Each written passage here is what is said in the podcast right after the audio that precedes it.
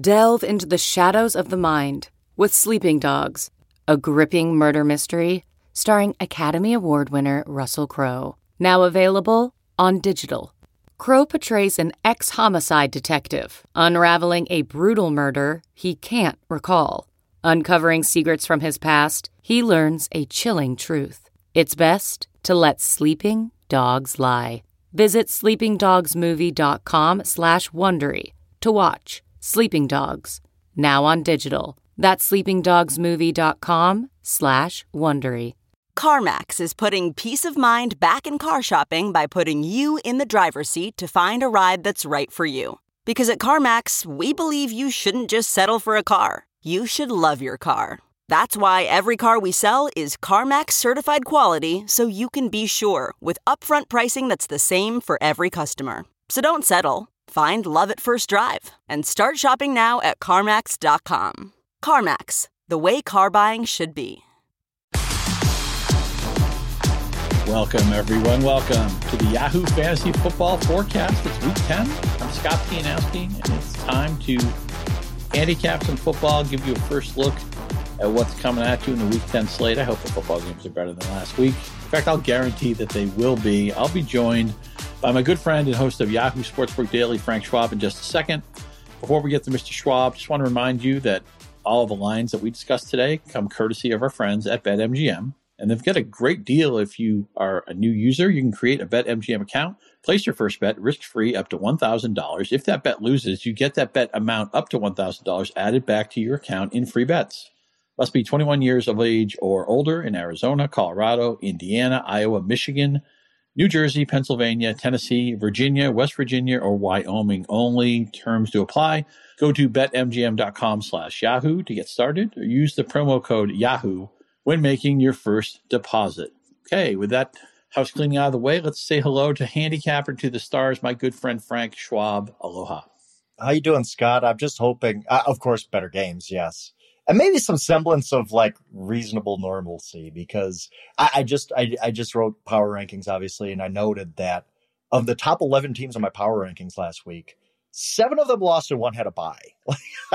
what do you even make of this league anymore? It's like if you could tell me a team I can trust going forward, I, I think that'd be gold because I, who who who is even you know everybody's going to talk up the Tennessee Titans this week. Yeah, the Tennessee Titans lost to the Jets already this year. All right, like let's not act like anybody's without flaws. Uh, Cardinals, I, I guess, come the closest. Like they're they're, I guess, the one bankable thing we have. But uh, yeah, this league is just, it is insane. Uh, and thankfully, we're both underdog betters, so we didn't get cleaned out last week. But I did get cleaned out my survival pools. I was like, I was trying to be smart, right? I'm like, oh, I'm going to split this up. I don't want to both team. I have one on the Cowboys and one on the Bills. I'm good. I'll hit, I'll hit one of those. Like, you know, no, no, just done, done for the year of survival. So yeah, yeah I was crazy out of the club too. Is it worse to lose in the oh, Buffalo's going to score this drive. Buffalo's going to wake up oh now, oh, right? Is it worse to lose that way oh. or worse to lose the Dallas way, where it's like, okay, they didn't get off the bus today? I, I would rather have a team like Dallas down thirty to zip and just you're just like okay whatever I, because Buffalo was so like you said I did that all afternoon I was like all right Buffalo forced a punt this is the drive they score and take the lead oh no no this is the this is the drive this is the and I just they couldn't move the ball it was it was one of the most insane games at the end of the day it's like fine. I lost on a 14 and a half point favorite. Like, uh, what are you going to do? Like, you can't, there's nothing you can do. But that's what happens every year in these pools because the NFL's crazy. Yeah, that's the dirty secret of Survivor. It's just a, if you don't win your Survivor pool, it's just a chance to feel lousy on some random NFL Sunday. really because, is. you know, you, you, look back and say, okay, what was the upset of the season? I mean, look, the Jacksonville Buffalo game, we, we always talk about the NFL with unpredictable outcomes, but there's an excellent chance that will go down as the upset of the season. Mm-hmm. So that's what you get. You, you leave with a story, right? You leave with your bad beat story that, you know, one day Josh Allen Jacksonville was dominant of Josh Allen Buffalo. Let me ask you this uh, with, you know, with Buffalo struggling, the Chiefs have been, you know, a terrible bet for a year now and their offense is in a funk. Cover two was the hot defense in the NFL, I don't know, a decade ago. I mean, it was a mm-hmm. while ago when it was yeah, the hot Tampa defense, and it kind of went away. And now we're seeing a lot of these two deep shells are coming back. It's making uh, offenses look sluggish, look impatient. I mean, there's a lot of things. Look, there's a lot of moving parts here. Buffalo's offensive line was terrible in the Jacksonville game. Kansas City has all sorts of problems right now. But what do you make of this trend of the two deep shells taking away offense? Where do you think this is headed in the short term? Yeah, I, I think that you're going to see a lot more of it because you know, I, there's a great play that illustrated it in a Packers Chiefs game, and I think it was uh was that an Aikman game? Whoever whoever was doing the game, they pointed this out, and I saw it on Twitter later, where Mahomes just tries forcing one deep to I think it was Mecole Hardman, where Travis Kelce is 15 yards downfield and wide open, like couldn't be more wide open, but you could sense that Mahomes was just like impatient, like you just said, like I need to take a shot here, I need to try to hit a big play and it was incomplete and he missed out on a chunk play to Kelce for probably 20 25 yards. Mm-hmm. and that yes I, I, think that it forces teams to be impatient. As long as you have the pass rush to do it because if you're going to play cover two your pass rush got to take care of things. Uh, you can't, you can't it, it, offense is going to pick you apart if the pass rush doesn't get home. So you need the pass rush you need to have a decent pass rush to run that consistently. But I, I, I think it's it's something that like you said it, it does. It makes quarterbacks impatient. It makes offenses impatient. They're not used to Patrick Mahomes is not used to being a check down guy. Like, and he's just never going to be. So yeah, I, I can see a lot more of that happening. Just we're hey, we're, we ain't giving you the deep stuff. If, if you want to have a perfect drive and go, you know, nine plays, ninety yards, okay, we'll we'll we'll, we'll live with that. But you're not going to just get us, you know, Travis or Tyreek Hill over the top for eighty yards. Another way to make a team penalized for playing defense like that is to run them out of it Buffalo's running game yeah. looks terrible. Kansas uh-huh. City's running game looks terrible. I, you know, I think I'm done with Zach Moss forever. I, I know he was hurt in the Jacksonville games. I don't mean to pick on him, but uh, Singletary's had a poor season. Moss has had a poor season. CEH has been a disappointment pretty much from the moment the Chiefs drafted him. Not not maybe a colossal bust, but not a first round value out of it. I mean, you think of what the Chiefs offense could be if maybe they drafted, I don't know. I mean, draft is hard for everybody. I get it. But what if, say, DK Metcalf was the pick instead of Mecole Hardman or, you know, I don't know, Terry McLaurin, somebody like that. What if they'd taken D'Andre Swift instead of CEH? Would things be different? But um, they, Buffalo dra- they could have drafted Jonathan Taylor over CEH, right? Same draft. Believe so. Yeah. No, no, yeah, yeah. No, how, how would that look right now? Yeah, and you mentioned Taylor. I mean, you talked about the Kansas City not taking the easy, shorter pass. It was a week ago. We were railing about why didn't Carson Wentz throw it to Jonathan Taylor, who was all by him lonesome in overtime against the Titans. Steady threw into coverage, threw an interception. Tennessee, you know, I guess the, they're the team of destiny. I think Tennessee's a good team. I don't be. think they're a great team by any means. Either. No, I don't either. Uh, well coached. Uh, you know, Vrabel, I would think is probably at the top of the of the coach of the year ranking right now. Although um, maybe I have to reevaluate Kingsbury. I mean, he had Colt McCoy ready yeah. to go. At some point, at some point, we just had to give up like this notion of Cliff Kingsbury is is not a good coach because what has he done this year? It's been good. Like he's he's mm-hmm. pushing all the right buttons. They're playing well. Like you said, last week was impressive. You you go into that game, no Kyler, no DeAndre Hopkins, and you lose Chase Edmonds in the first quarter, and you figure out a way to win that game by 14. Okay, but I, at some point we just have to tip our caps to Cliff Kingsbury. I guess it's that just kind of shows how weird this whole season is. We'll give a quick nod to the news of the week. we will not talk about the Bears, the Bengals, the Texans, and the Chiefs. They, I'm sorry, let me say that again. The Bears, the Bengals, the Texans, and the Giants we will talk about the Chiefs. Won't talk about the Giants. They're your Week 10 bye teams. Odell Beckham Jr., as we go to print Tuesday afternoon, has cleared waivers. Uh, Seattle's been mentioned as a destination. Green Bay, I mean, if they like, they need receivers, right? And they certainly don't want to draft them. A couple of teams that have floated. Do you have a inkling of where we think uh, Beckham may go, and do you think he'll splash at all in the second half of the season? Uh, I think he ends up going to Seattle. I think he should go to Green Bay, and I think Green Bay should sign him. But Green Bay, like you kind of just joked about, like Green Bay just has this aversion to adding receivers. I don't get it. I can't explain it. I don't know why. Maybe they just think Allen Lazard is, you know, Lynn Swann 1975 or something. But uh, I, I just, I don't know why they won't do that because it just makes perfect sense.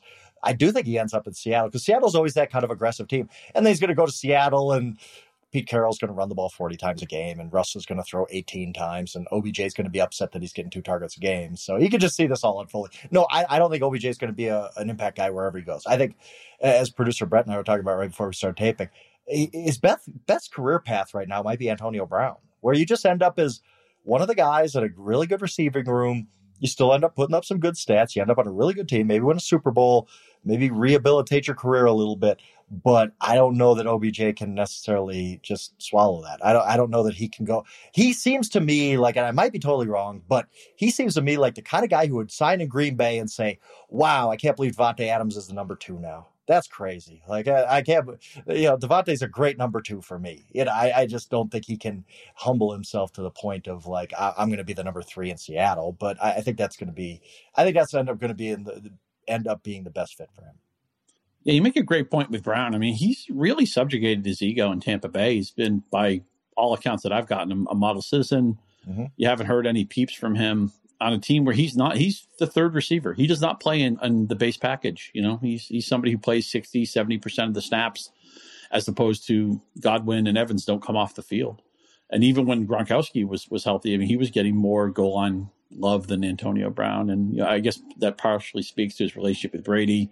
And I think Brown heard his biological clock ticking in a way that Beckham has not demonstrated yet. You know, he has not right. realized, okay, I'm in a different phase of my career now. I'm not the the cover boy for Madden. I'm, I'm not the cover boy for the league anymore. I'm not one of the five signature players in the league. I'm just another player with some talent who has to accept that I can't do everything I used to be able to do. Yeah, and he, I, I think the best thing for him would be one year deal with a championship contender you go, you have a good playoffs, maybe you win a championship, then you hit free agency again. And everybody kind of says, oh, it was Baker Mayfield's fault. We'll give you a four year deal. Like, I, I don't know that that necessarily would happen, but I think that that would be his best path back to being OBJ. Yeah, Baker Mayfield. I, I don't know what it is about all the quarterbacks who are insurance pitchmen. It's been a really bad couple of weeks for those guys. sure uh, one, you mentioned the Browns. We should also duck in a note about their backfield. Uh, Nick Chubb coming off a monster game against the Bengals. Uh, he's shown up on the COVID list along with fellow running backs Demetric Felton and John Kelly. It's not clear if they'll be available for their showdown against New England on Sunday. Right now, they have one healthy running back. It's D'Ernest Johnson. So we'll have to keep close tabs on that. Uh, again, we're not going to have clarity about this during this podcast, but it's something that we'll we'll know between now and game day. And that's one of my favorite games of the slate. We'll get to it in a minute. Let's get to the um, let's get to the island games. I, I know you're dying to talk Ravens and Dolphins. That's our Thursday night game. Uh, Miami is home uh, at BetMGM, they're catching seven and a half points, and the total is 46. You know, Baltimore, they, they didn't really look sh- sharp early in that game against Minnesota, but you know, Minnesota, man, they've had a seven point lead in every game, and they, they somehow find a way to lose in the most bizarre ways. I don't know a fan base that loathes themselves as much as Viking fans do, right. but uh, Lamar Jackson, talk about a perfect MV, MVP movement day for him. He plays great on a day where every other good quarterback either played like dirt or didn't play. So he, he hurdled over a bunch of guys. Uh, I, I think he said what, 10 to 1, 12 to 1, something like that. You could have gotten him in the 20s before last week. He's playing at a really high level. You're going to lay the wood on the road with the Ravens, or you're you going to hold your nose and maybe talk yourself into the Dolphins? I can't take the Dolphins. I just can't. Even in last week's game, I mean, they turned the ball over five times. Jacoby Brissett is Jacoby Brissett. Yeah, I mean, Myles Gaskin has 34 yards on 20 carries uh, they were just lucky they were playing the Texans. Uh, I mean, the Texans are inept. Uh, they're a bad, bad, bad NFL football team. I don't love the idea of the Ravens minus seven and a half just because the Ravens have basically been the Vikings, except luckier in their outcomes. Every game is close. Every game comes down to the end. They just end up winning more than they lose, probably because they have a really, really good football coach and they have a really, really good quarterback. That that matters in these close games. But I, I don't know that I'm going to have many pennies on this one. I can tell you that. But if I do, it, it's probably going to be on the Ravens. Perfect teaser. Perfect teaser. If you want a teasing, I can't imagine. I shouldn't say that because of what happened last week, but I, I can't imagine the Ravens losing outright. But in this crazy league, who knows? But I, I still would feel pretty good with them as one of my teaser games in this week. I think they need to find a way to get away from as great as Jackson's been, and he's working towards maybe a 5,000 yard passing season with a thousand rushing yards.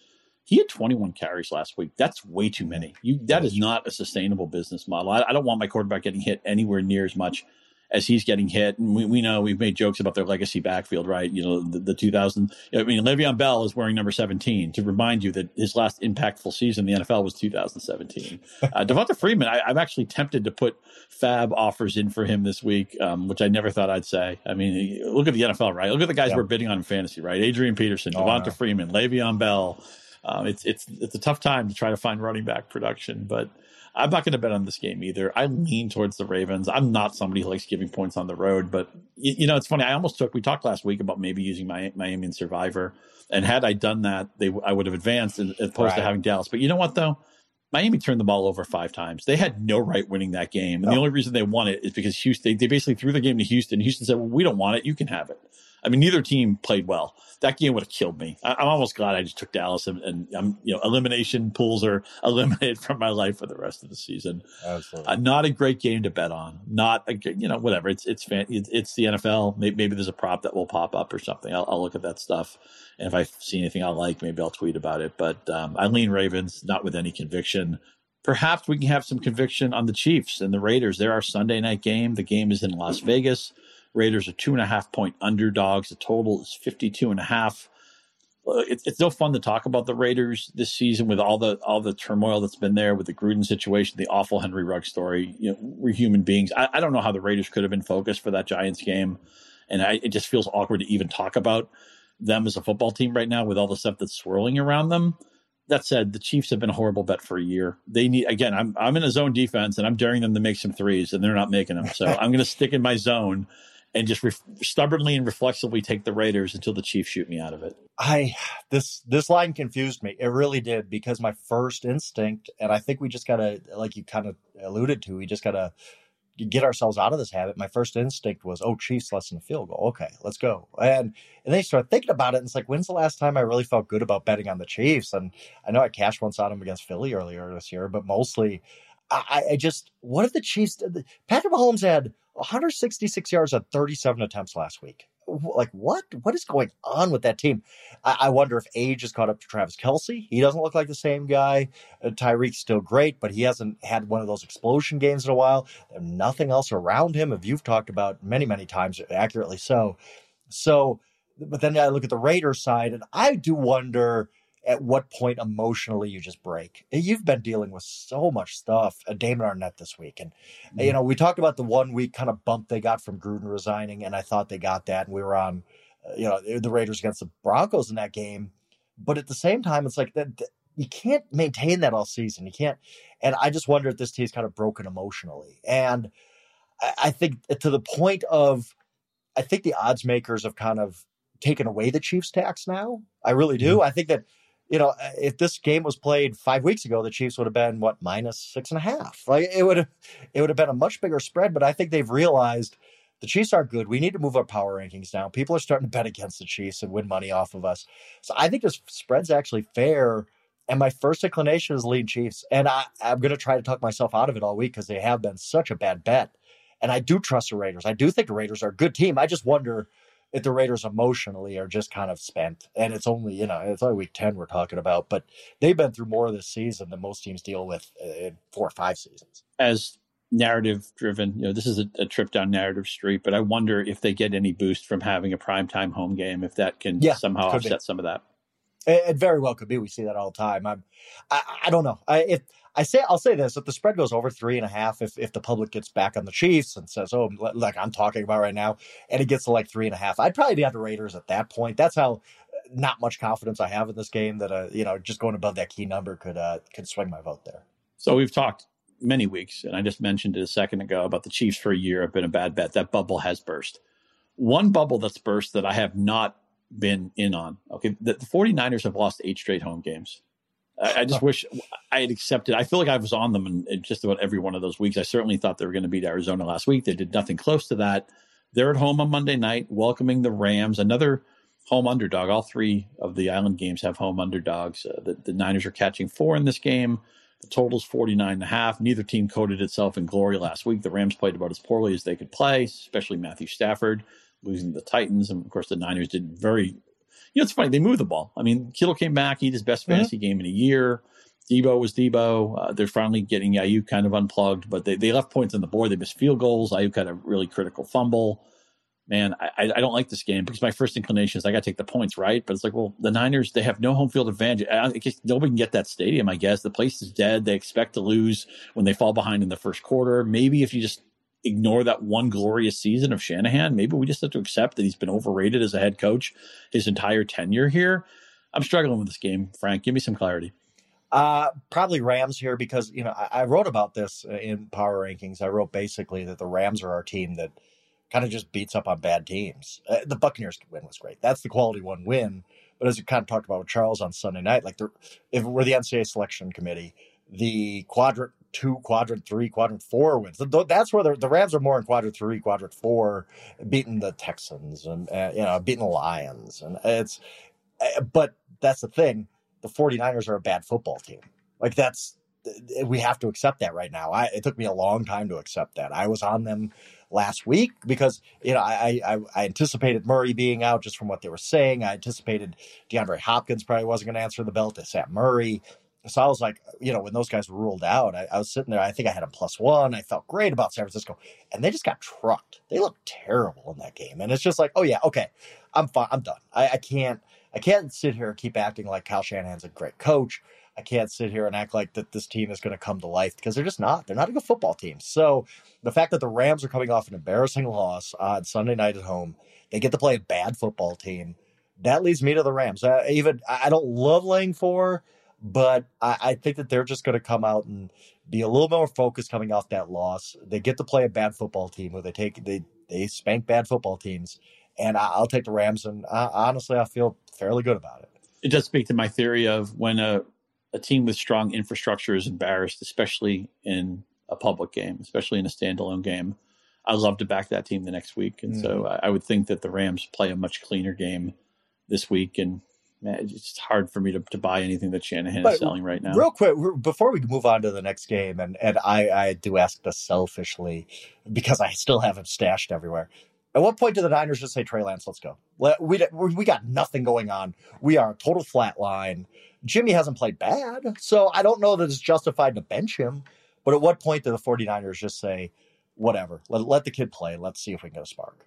Because the bar to make the playoffs in the NFC is so low at the number seven seed. I mean, Atlanta at four and four, I believe, is the current number seven seed in the NFC. The Niners have three wins. Garoppolo's coming off a back-to-back 300-yard games. He averaged, I think, 11 yards an attempt at Chicago. Uh, he was over eight. I want to, I want to say in the Arizona game. I mean, they they moved the ball. Yeah, the he wasn't really the problem. Yeah, yeah. So I, I think they're going to. The idea would probably be, well, we can fix this with Garoppolo. You know, we, we, maybe we should be a four and five win team. Maybe they can tell themselves that. A little bit of flukiness in the loss to the Colts. It was a terrible monsoon that day. I think the Niners maybe can kid themselves. Now, it, it speaks to what should your goal be? Should your goal be the short term, try to eke into the playoffs, maybe win a game? Nobody thinks this is a Super Bowl team. Or should the goal be the long term? Okay, well, Trey Lance is our future. He's, you know, we hope our quarterback for the next 10 years. Now that he's been in the building and he knows a, little bit about the NFL, let's get him in there and let him actually learn. Because, you know, ultimately your development is going to come from playing. It's not going to come from watching Jimmy Garoppolo. And it's a really interesting talk. I, I don't know what you make of the whispers that, oh, uh, maybe Shanahan didn't want, maybe he wanted Mac Jones. Maybe he was talked into Trey Lance. It's hard to know who's covering, who's behind on that and everything and what's really true. And uh, what do you make of all that story? Uh, I believe that if that's true, we're going to see some stories leaked in the offseason or pretty soon. Like, hey, this wasn't my guy. I wanted Mac Jones, who is probably second in the odds of rookie of the year right now. So it's an interesting theory, and it, it makes sense. Uh, I because I was on the whole, you know, once it was reported they like Mac Jones, and you put the dots together on who was reporting that and possibly who he knows. Uh, you kind of say, well, that's probably coming from Shanahan, and and it, now it makes sense to think that somebody, you know, they kind of talked him out of Mac Jones at three, and they end up taking Trey Lance, and now he's kind of being a little passive aggressive, saying, "I'm not going to play the kid unless I have to." Uh, I, don't know. It's a, it's a fun conspiracy theory, isn't it? I don't know if I I don't know if it's true or not, but it's it's at least feasible, right? Well, speaking of conspiracy theories, let's transition to the Sunday games. Uh, the Seahawks and the Packers I mean, we could we could have a we could talk for three hours uh, about these teams off the field, but uh, I think Russell Wilson will play. I think Aaron Rodgers yeah. will play. I can't say uh-huh. either of those things with 100 percent conviction. The Packers are four point favorites on Sunday. It's a 49 and a half over under. What was your lean, Seattle Green Bay? Uh, and, and, I'll just go ahead and assume both quarterbacks play. Obviously, if news breaks on Thursday that Aaron Rodgers is going to play, things change. I, I like, love the Packers in this game because we're gonna we're gonna kind of fall for the trap of oh Russell Wilson's back he's gonna save the Seahawks. There's a couple things here. We don't know what Russell Wilson's to look like throwing the ball. He had finger surgery. Like I know he's incredible healing powers and he's back and he's been cleared and all this stuff. Does that mean he's 100% right now? Does that mean he's ready to go play in an NFL game and throw the ball 30 times? We don't know. It's possible he's not. If he is, great. I'd love to see it. My fantasy teams, many of them would love to see it but I don't know that he's going to be there yet. He did rush back from this thing. I think we have to admit that. Also, the Seahawks weren't great with Russell Wilson to start the season. They were kind of a mediocre, not really doing much for us. We kind of forget that. We just think that, oh, they, they stink because Geno took over. Not really. Like, they were bad before that. The defense wasn't great. They still have a lot of questions at running back. You know, they could pull stuff out of their hats because Russell Wilson, uh, maybe that just they just pick up where they left off it, and Russ can save them and whatever. But this Packers seems really good. I thought they competed hard last week without Aaron Rodgers. They probably should have won that game. I think they'd probably blow out the Chiefs if Aaron Rodgers plays, right? Like I like I mean if if you just say, okay, put Aaron Rodgers on the field against the Chiefs in that game, how many points do the Packers score? It's probably about 30, right? Like I, I just I think that they win that game fairly easily. I think Packers are a good team. I assume Rodgers is going to play. I assume he's going to be ready. I mean, he's just a guy who he's a vet. He's 38 years old. He knows he doesn't need a week of practice really. I think they go out there and I think they handle the Seahawks. I really do. I think that I, I look forward to Russ playing. I hope he's 100. percent But this is also a little bit of a hedge against that, right? Like if if Russell Wilson is misfiring early on, the Seahawks are going to get blown out. Like that, that just they're not going to be able to hang in this game if Russ is less than 100 percent and still rusty. So it's a little bit of a bet on that. And even if Russ is 100 percent I still think the Packers win this game because they're a better team. Yeah, there's a certain confidence and swagger to the Packers, and they go to Arizona, they take down the Cardinals when they were undefeated, and then they did. I, I totally agree that if Rodgers had played last week, uh, the Packers defense I thought played very well. Of course, Kansas City's offense has problems, but Jordan Love was so mediocre in that game. That's why they lost. I mean, Jordan Love to me, I, I, was making the joke that he looked like a tight end who was like, "Oh, did you play quarterback in, in high school? Yeah, we need an emergency quarterback today. Uh, can you try to do it? Sure, I'll give it a shot." I mean, he just didn't look like he he looked like he was not at all prepared for blitzes. Had no, I saw no cohesion between him and his teammates. I, I, it was really hard to watch. Yeah, especially Davante. He could not like. I think it was 13 targets, like five catches for 40 some yards. Whatever, whatever Davante's line ended up, it was like if you can't get the ball to Davante Adams, like I don't know. Like yeah, the whole time I was like, I didn't think Jordan Love was bad. I, I had to write the story after the game, and I'm sitting there, so I'm watching, I'm trying to analyze it, and I'm kind of like, I don't know. He's he's not good. He's not bad. He's just kind of there, and they're not scoring any points. And uh, if you're the Packers, you're not exactly going to the next off season saying, "Well, we got our answer. Jordan Love's fine." You're like, "Ooh, is is this what we're getting?" Because I he just was middle of the road, kind of, eh, whatever. I thought he was bad. I would actually say he was bad. Let's get let's transition to another game. Uh, Bill Belichick, we know he loves to beat the Jets when he has a chance to. He's already done that twice. Now he gets to take out his aggressions on his former employers, the Cleveland Browns. Patriots at the home team, and they're spotting one and a half over at BetMGM. The total is 45. Yeah, I look at these two teams. I think they're very efficient and they they generally don't beat themselves, but man, they're, they're really, really boring. I mean, the Browns, uh-huh. they don't want Baker Mayfield throwing a lot of passes. The Patriots have pretty much kept Mac Jones on a short leash. He's been fine. I don't think he's been great by any means, but because so many other rookie quarterbacks have thrown up all over themselves for the most part. I mean, you know, Justin Fields was good on Monday night. We'll say that, but it's been a bad year for the rookie class. Mac Jones stands out because he's been okay. Um, but New England, you know, Belichick will tell you games are lost far more often than they've won. And this is a Patriot team that says, okay, yeah, we'll wait for you to give us the game, which Sam Darnold was happy to do, which two weeks ago Justin Herbert was happy to do. I thought this line would have been more towards the standard two and a half or three points, so it came in a little bit low. My early inclination is Patriots. What say you? I kind of like the Browns. I'm going to go ahead and assume Chubb plays because from the news I saw, he is vaccinated, so all he needs is, is negative test basically by Sunday. That doesn't mean health wise he's going to be ready I just kind of assume like I, this is a game I'm going to bet later in the week, right? So as long as it, looks like Chubb's trending to play, I, I think I'm going to take the Browns. I I was really impressed with them on Sunday, and again, this is a week to week league. Like whatever we saw on Sunday probably doesn't carry over, but they look really good. And I do think, as dumb as it sounds, it, it it just doesn't sound logical to say it out loud, but I truly believe it. I think Donovan Peoples Jones is a better receiver right now than Odell Beckham, at least for that team. Donovan Peoples Jones has played better every time I've seen him this year than Odell has. I think Odell just screws up that offense. I again, this is just it doesn't make any sense coming out of my mouth, but this is what I see on Sundays. I see the Browns just bogged down every time Odell plays. They can't get him the ball. As Charles pointed out, the, the theory that he's just out there freelancing, so he screws up the offense. I, I buy that. I think that something was amiss with Odell Beckham, and I think they kind of are free. Like I think that they just feel like, okay, he's gone. We don't got to worry about him anymore. Let's get the ball to Jarvis. Let's get the ball down to Peoples Jones. Let's run the heck out of the ball, which we're really, really good at. So I think that they're actually a better team without him, as weird as it sounds, because he's still talented dude. But I, I like Browns in the spot. I really do. I think that I think they can go in there and win. I think they're going to cause some problems with their front to, for Mac Jones. Do I worry about Bill Belichick uh, getting in May, Baker Mayfield's head four six? I do. I, I absolutely do. But the way the Browns played last week, I'm willing to back them another week and say, you know, maybe there's a team that is going to get hot and kind of live up to what we thought they'd be in the preseason. It's another game where uh, total's 45. I, I love first half. I don't know what the first half total is. I would think it's probably 20, 21, something like that. We know the Browns don't want Baker Mayfield throwing 40 passes. We know certainly the Patriots right. don't want Mac Jones to air it out. I bet the, I like the first quarter or first half under with both teams coming in conservative.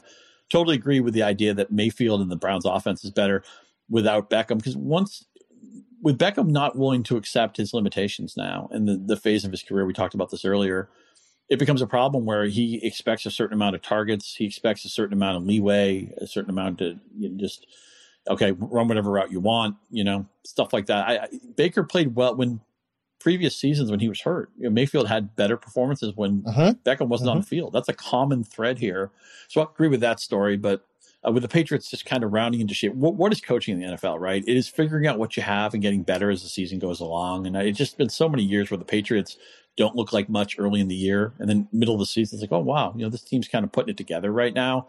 I buy into that narrative. I like the fact that if you take the Patriots minus one and a half, you're basically taking them on the money line. I mean, you just ask them to win the game. So I'm going to lean New England. Mm-hmm. I'm not pounding the table for them. They won't be my conviction pick at the end of this show, but for the moment, we disagree on this one. Of course, we have to kind of see what happens with the Chubb story. That would be a big. Not that Johnson was bad a couple weeks ago against Denver, right. but, Chubb Nick, Chubb might be the best running back in the NFL with Derrick Henry out. Just straight running. Just I'm just I'm not talking about Christian McCaffrey versatility, but it's probably either Jonathan Taylor or, or Nick Chubb at this point, is as far as a pure runner. Yeah, I love watching both those guys. I still think both yeah. teams could use them a little bit more too. Okay, so Tennessee Titans, hottest team in football. They're you know, they're beating everybody. Buffalo, Kansas City. They took the Rams down. They took the Colts down in overtime. Couldn't beat the Jets, but you know, the heck of a football team. Why are they only spotting three points at home to the Saints? I know the Saints are a good team. They didn't really play well last week. They made a nice comeback and briefly were ahead of Atlanta before losing in the end. But um, Trevor Siemian, I week to week, he had some moments late in that game. I don't trust him long term. I'm kind of surprised that Taysom Hill wasn't the starter, and I wonder at what point is Taysom Hill going to get a shot here. Again, the Titans are spotting three points at home. If you bet uh, at BetMGM, the total is 45. This is like, what's going on here? Because my first thought is I have to take the Titans. Uh, well, how can I not take the Titans? Uh, talk me out of it. No, I, I probably won't. Uh, I'll probably be on the same side, but let me give the. Uh, this is why the line is minus three, I guess. The Saints play a really good defense. They they, they are. I, I know they didn't play great last week against the Falcons, but overall, there's a pretty good defensive team. And the Titans, when we really dissect what they did against the Rams, and I, I know you can't just say, well, take out the two pick sixes because those did happen. They were huge plays. But if you do take out the two pick sixes, they didn't move the ball. I mean, they weren't really going up and down the field on the Rams. They just kind of got two gift touchdowns and kind of rolled that to a win. I don't, I, you know, from play to play, I wasn't really impressed with the Titans. They made the two big, huge plays. They got a great win, uh, all that kind of stuff. Uh, that's all true. Jeffrey Simmons played out of his mind. The defense was really good. But I didn't think play to play the Titans were dominant in that game they just swung the game when Matthew Stafford lost his mind for a minute. And so, uh, but at the end of the day, I still am probably going to be on the Titans. And I will say this it all depends on the quarterback for me because I think it's a huge mistake for them to start Trevor Siemian. Uh, maybe it's just because I'm based in Denver and I've heard all the negative stuff about Trevor Siemian from years ago. But I think he's just a limited quarterback. And of all people, I didn't think Sean Payton would be falling for quarterback wins, right? Like that, they, they beat the Bucs, and I was like, okay, you got you, you, you stole that win against the Bucs. So their backup quarterback, he played fine. He, he made some plays, but now you go, you get Taysom healthy, you play him. And by the way, so it's like if it was a Taysom health in, uh, issue, he shouldn't have been playing at all. Like either he's healthy or he's not. Like if he's healthy enough to be on the field, active, throw two passes, he should be your starting quarterback in my mind. It shouldn't have been a health issue there. So I think with Taysom, I, I think the Saints are a better team because yeah, it's it's unconventional, but I think they bring more to the table. I, I just think Trevor's just he rallied them at the end, but going into that fourth quarter, I, I think they had three points and they just looked terrible on offense. He couldn't hit anything. And I, I just think that's kind of who he is. They don't have enough weapons around him to boost him up. You need a little more juice out of your quarterback position, and Taysom could give you that. Just his running ability, dual threat, he could really throw a defense off. So if Taysom starts in this game, I won't be on the Titans. I'll i I'll say that. If Siemian starts, I'll be on the Titans. I, I just think they're a better team, and I think the Saints are really going to be kind of limited until they just until Sean Payton gets. I don't know what's going on. Sean Payton loved Trevor uh, Taysom Hill all these years. He would go in in the weirdest spots, replacing mm-hmm. one of mm-hmm. the greatest quarterbacks of all time. Even in when Alvin Kamara had six touchdowns, did, Sean Payton couldn't get Kamara seven because he had to get Taysom Hill a touchdown at the end. Like, yeah, he can't get uh, Alvin Kamara a seventh touchdown, set some NFL records here. No, you got to, you have to get Taysom one. And now when it comes time to, okay, the rest of our season, we need a new quarterback, he's like, mm, I'm going to go Trevor Siemian. Uh, it doesn't, I don't get what's going on. I don't get why he made that decision. Yeah, I almost wonder if just Payton likes being a contrarian sometimes for the sake of being a contrarian. I mean, for the longest time, the hill he was going to die on was Taysom Hill and we made all the jokes and why you rushing a Hall of Famer off the field. But Hill was a better passer than I wanted to give him credit for, and he played a lot better yep. as a starter last year than I expected. I'll admit I and got that's that the wrong. thing. He played well as a starter last year. Mm-hmm. It's not like you're like, well, we don't know what we're getting out of Taysom. You kind of do. He played pretty well four games last year. Yeah, my prediction is that Siemian starts this game, throws the ball over himself, and Taysom Hill and is the starter going forward.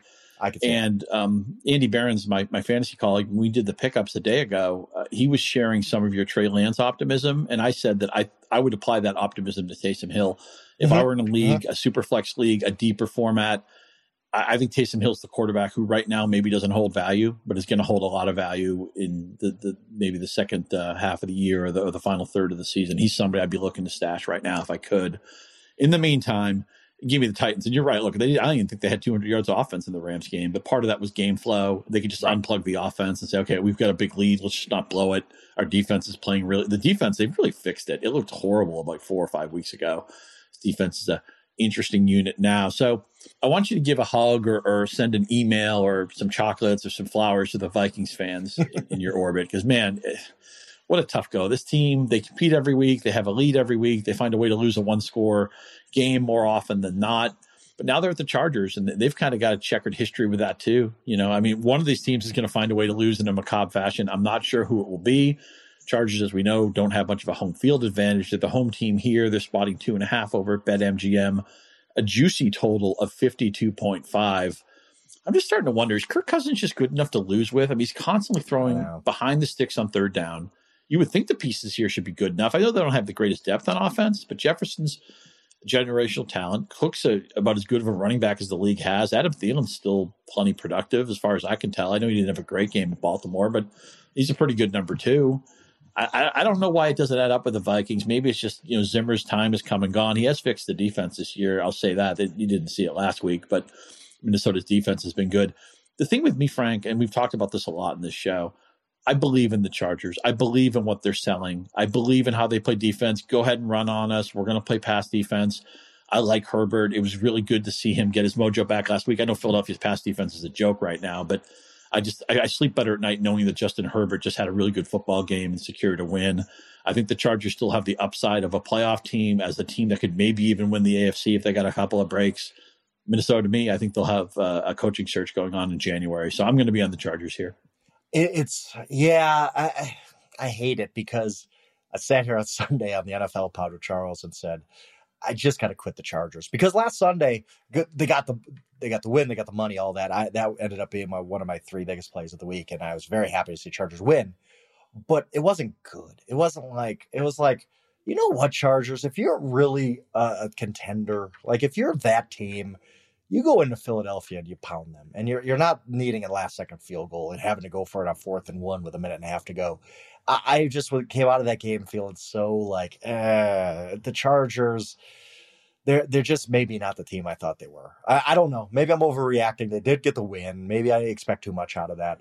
But I wonder about the Vikings mentality at some point because on one hand, I love going against teams that have bad records and just got unlucky. I, I, think your record in close games is one of those things that regresses to the mean. No matter if it if you're you know seven and one in close games, you're going to lose some. It's going to happen. You're getting lucky. If you're one and seven in close games, you're getting unlucky. And the Vikings have been really unlucky in close games. Like, yeah, they can't close the door maybe that's I don't think their offense coordinator Klint Kubiak's that good. I mean, you, you, they they lose Justin Jefferson for quarters at a time. It's like, guys, this is one of the five most talented receivers in football. Get him the ball, please. But I, I you wonder at what point all these close losses you just break. You're just like, we can't win. We're we're behind the sticks so far now that we just can't we can't rally from this record wise. And I, I do wonder if we're getting to that point with the Vikings as we pointed out again with Charles on Sunday, the Vikings are the best bad team in football. They're they're much better than a record indicates. It's gonna be. I'm not gonna. Be, I'll probably end up being on the Chargers here, but not with the conviction I had last week. Last week, I thought they would go in, they're going to handle business against Philly. I'm going to feel comfortable the whole game. Even when the line was moving against me, I just kept grabbing more and more. You know, now it's one and a half, now it's a pick 'em. I just kept betting them. But I came out of that game feeling pretty lucky I got the money. And I, I don't know that I can reinvest in the Chargers right away again. I want to know what's going on with Mike Williams. A month ago, the story was, oh, you should have taken Mike Williams in fantasy, not Keenan Allen. He's the, the the lead singer in this offense, and Mike Williams has been on a milk carton for a few weeks. He was a little bit dinged up. I know he got some of Darius Slay on Sunday, but Slay didn't play the whole game. Slay was on the sidelines for a while. He was dinged up as well. I don't know what the disconnect here is, but and again, we talked about teams, you know, defending with deep shells, and I'm sure you know when the Patriots played them, their, their idea was, look, Mike Williams is not beating us. That was probably part of it. Maybe Philadelphia. I didn't get a chance to look at the game with any tape detail, but I wonder if Philadelphia. I, I know Slay did see some of Williams, so that's part of the explanation. But Mike Williams looked like a destructive player for the first month of the year, and yep. he has been invisible since then. Yep, I think two catches last week, and one of them was a long one, and then nothing. Basically, nothing after that. It was weird. Yeah, you know, to me, he's the guy. If they're going to make a mm-hmm. deep run, yeah, it's because they unlocked Mike Williams again, and I'm not sure what it's going to take. And again, you know, who, who, knows? Maybe we find at the end of the year, he's like, "Oh yeah, you know, my, my shoulder's been jelly for three months." I mean, yeah, you I think find that out. Honestly, it's it just coincided so much with him getting on the injury report. I think he, whatever. There was a game where it was like really, truly a game time decision, mm-hmm. and ever since then, he's been kind of mm, just a mediocre guy. And I think it's just it's got to be injury related. So we'll try to pick up the pace a little bit, go to the no huddle for the rest of the games. Frank, I, I come here to talk to you football because I know you're dying to talk about the Bills and the Jets. uh, the the look, man, they the Jets almost got a cover for the ages in that Thursday night game. Josh Johnson playing out of his mind.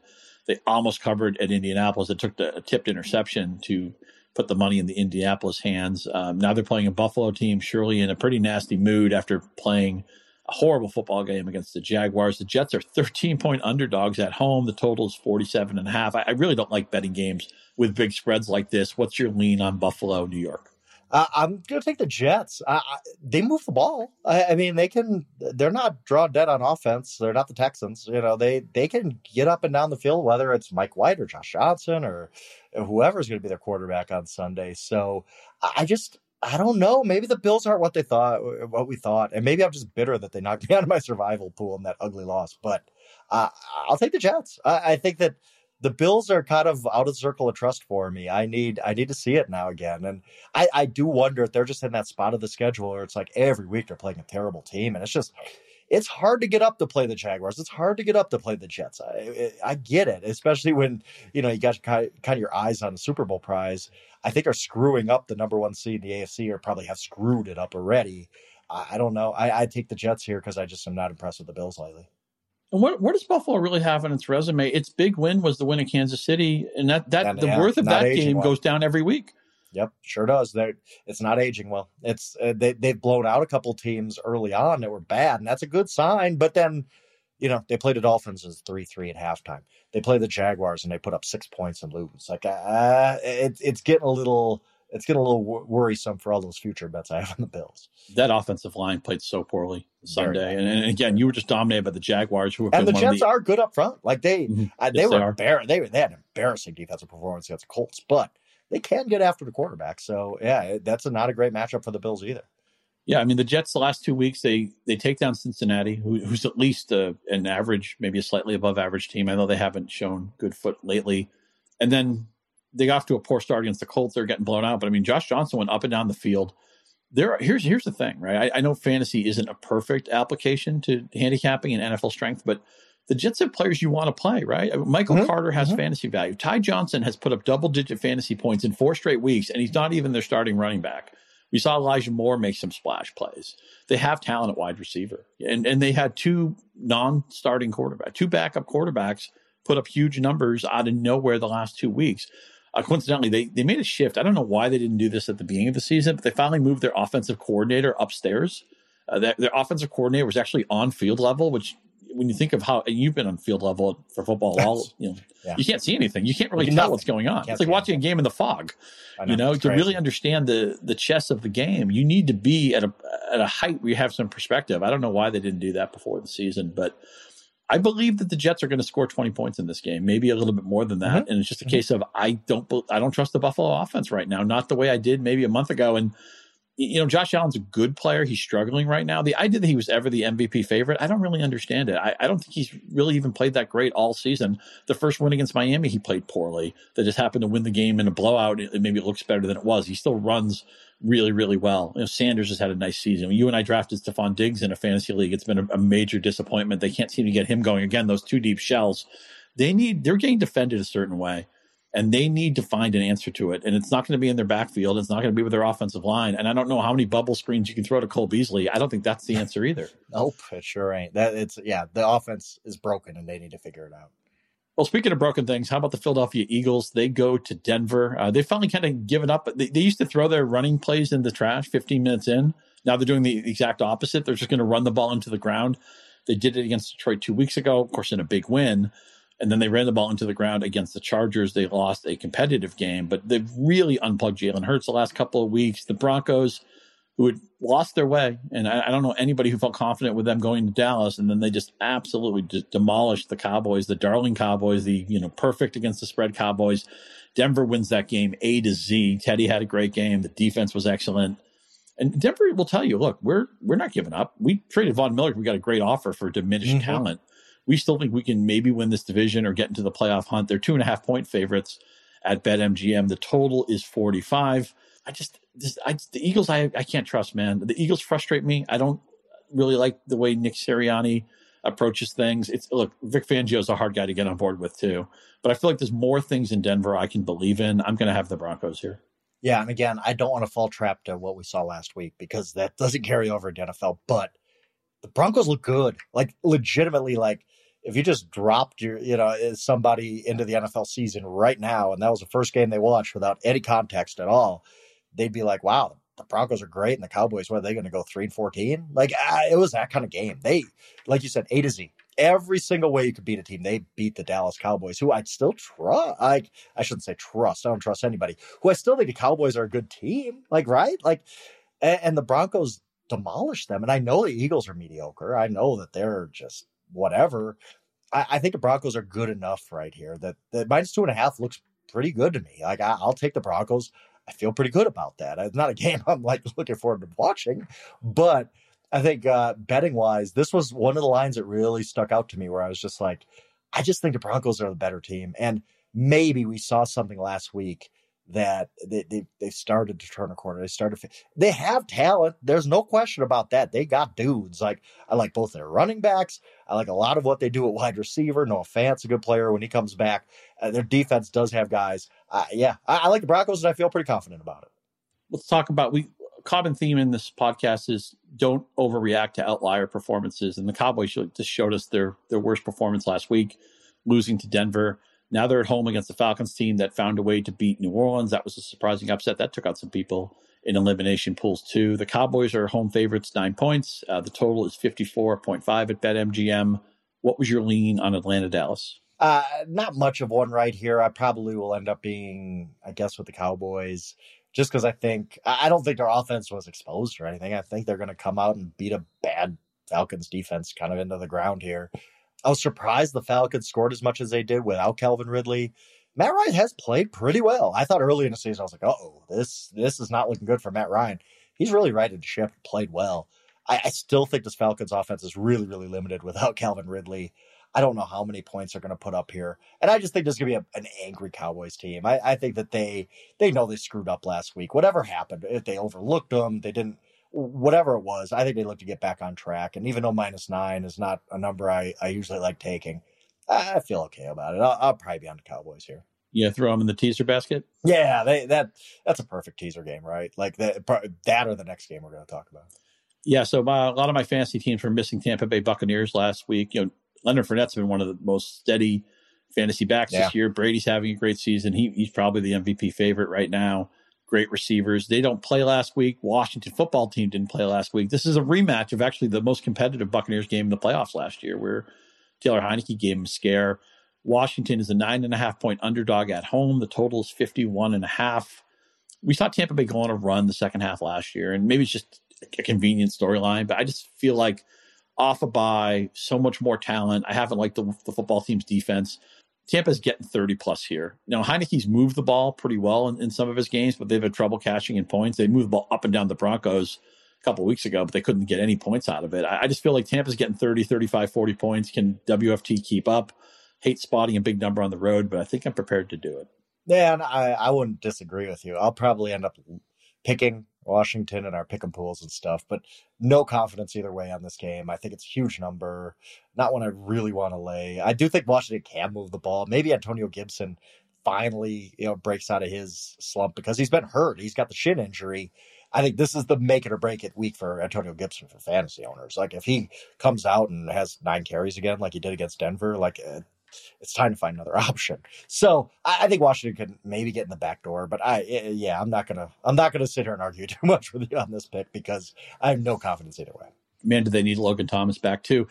Okay, Jacksonville, Indianapolis, the Jaguars off their shocking. Urban Meyer's on two out of three streak right now. Can he save his job? I, I don't know. Colts want to believe they're a good team. Uh, we see the good Wentz one week, we see the bad Wentz a different week. He played pretty well against the Jets. They're of course big favorites at home, ten and a half, which I think was the line the previous week against New York. Uh, ten and a half over the Jaguars. The total's forty-seven and a half. Again, these are hard games for me with with the big spreads, with a good team and a bad team. What's your lean, Jacksonville, Indy? I guess the Colts, but I don't know. I a lot depends on James Robinson's back, and I think he will be. Like he, it didn't sound like a multi-week injury there. He their offense without him was just terrible. Like they're, I don't think that they're really good enough to use the guys they have. There's not really good. They're definitely not good enough to lose a guy like James Robinson to figure things out. So I, I, I know the Jaguars won. Good for you, great. But at the end of the day, they're still not a very good football team, and uh, I'll lean towards the Colts, but not with any confidence. Yeah, I mean the last time Jonathan Taylor saw these guys, he ran for like 250 or something like that, some crazy number of yards. And um, even though they don't want to give him 20 carries in any game for some reason, it sure seems like he's going to win the rushing title. So uh, he's.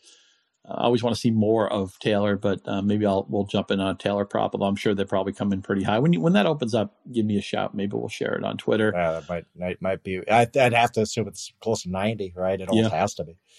And you know what? I think I'd be going over it. Um, I did not miss the Detroit Lions on their bye week. I don't know about you. Nope. They're back now playing the Pittsburgh Steelers. Man, were they lucky to beat Chicago? Uh, uh-huh. Uh, you know the.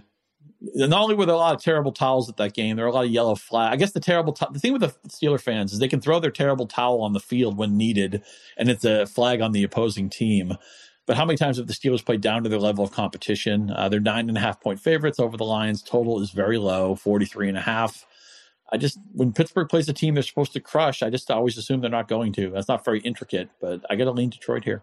Yep, same thing you said. And uh, you know they they do play down to the competition during Tomlin era. They just have. Like I, I love Mike Tomlin as a coach. I think he's really really good, and he's uh, he's got a Hall of Fame resume. He really does. But they do lay eggs against bad teams. And the Lions, look, I get their last game was ugly. Maybe they just needed this bye week to regroup because they have been competitive most games. And again, I keep saying this every time we talk about the Steelers. Their offense is not good enough to lay a big number. It's just not. It's uh, Ben just still is not throwing the ball down. Whatever. I think Diontae ended up catching it, but there was like a 50 yard, or I think it ended up being a 40 some yard pass play.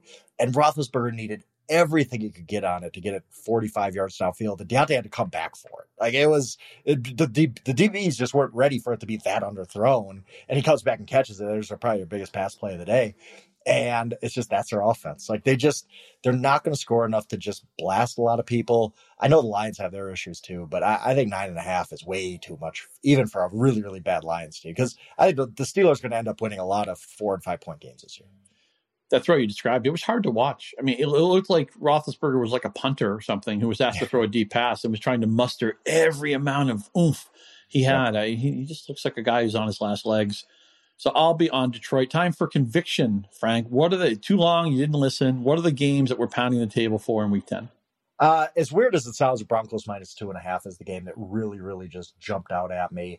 I do like the Browns. Uh, I'll be on them probably money line. I'm just going to wait to see the Chubb situation because I do want to see him play. If Siemian starts for the Saints, I'll be on the Titans and and feel pretty good about it. I just don't think Siemian's that dude. And Packers. Packers is a game where I just feel like we're kind of overrating Russell Wilson's return a little bit, and he could be end up being a little bit rusty. I always hate it when my conviction plays are favorites because I'm an underdog guy. But uh, we're gonna we're gonna go heads up on the New England Cleveland game. I'm still not giving up on the Chargers, and I think Green Bay's just become a team with a lot of swagger, a lot of nerve. I think they know they should have won last week. Uh, they had the nerve to go in and beat Arizona and Seattle. Russell Wilson's a band aid, but there's a huge wound on the Seahawks that Russell Wilson can't cover up. We know Geno Smith couldn't cover it. So I'll be riding with you on Green Bay. I also like the Titans if we can get confirmation of Siemian starting. I, think Sean Payton's making a mistake there. He's a heck of a coach, but I think eventually they're going to go back to Taysom Hill probably in the middle of this game and for purpose for full time purposes probably next week. Stash Taysom Hill in your fantasy league. By the way, it, it, ends up being a pretty good. Like we're gonna have to look at Trevor Siemian props too because if if he does get mm. end up starting, go under. You sure. can take the under on his passing yards because I totally agree with your theory that this could be the game where Sean Payton's just at halftime saying, "All right, Taysom, we need a spark. Let's go." And if you're looking for more betting advice from people like Frank Schwab uh, across all sports, NCAA basketball tipping off today. By the way, I think you're wrong that UCLA is overrated. I actually like their recruiting class, and I believe in what Johnny Juzang became in the second half of that season. I, I, know they were lucky. Look, their first four team goes to the final four. That's just you know a very fluky could, thing. They, but they could have lost that first four game in overtime, and we would not be talking about the UCLA Bruins right now. That's my only angle on them. They brought so much back though, they and, did. and and they have a legitimate star. So I, I am a believer in this UCLA team. Um, we'll, we'll go ahead. Villanova. I think they well. play Villanova on Friday, and that's going to be a heck of a basketball game. They have Gonzaga in November too. I'm not guaranteeing they're going to be great in November. I mean, I Gonzaga might run them off the, the floor for all we know. That Gonzaga team is loaded again. But you want more betting advice? NCAA basketball, football, all, all sports, you know, water polo, hockey. If, if, it's a sport you can bet on, Frank Schwab, the Yahoo Sportsbook Daily Podcast, going to give you good intel. Please subscribe to that and check that out on your podcast platform of choice. We'd love if you subscribe to this show the Yahoo Fantasy Football Forecast. You can get social with us on Twitter. Frank is at Yahoo Schwab. I'm at Scott underscore Pianowski. And of course, all your fantasy news, notes, gifts, all that stuff, GIFs, however you say that, Yahoo Fantasy. Matt, Dalton, they're back tomorrow. It's a Stat Nerd Thursday. They'll give you everything you need to know about the Thursday game between Baltimore and Miami. Until then, for Frank, for producer Brett, I'm Scott. Great cash, homie. We are out.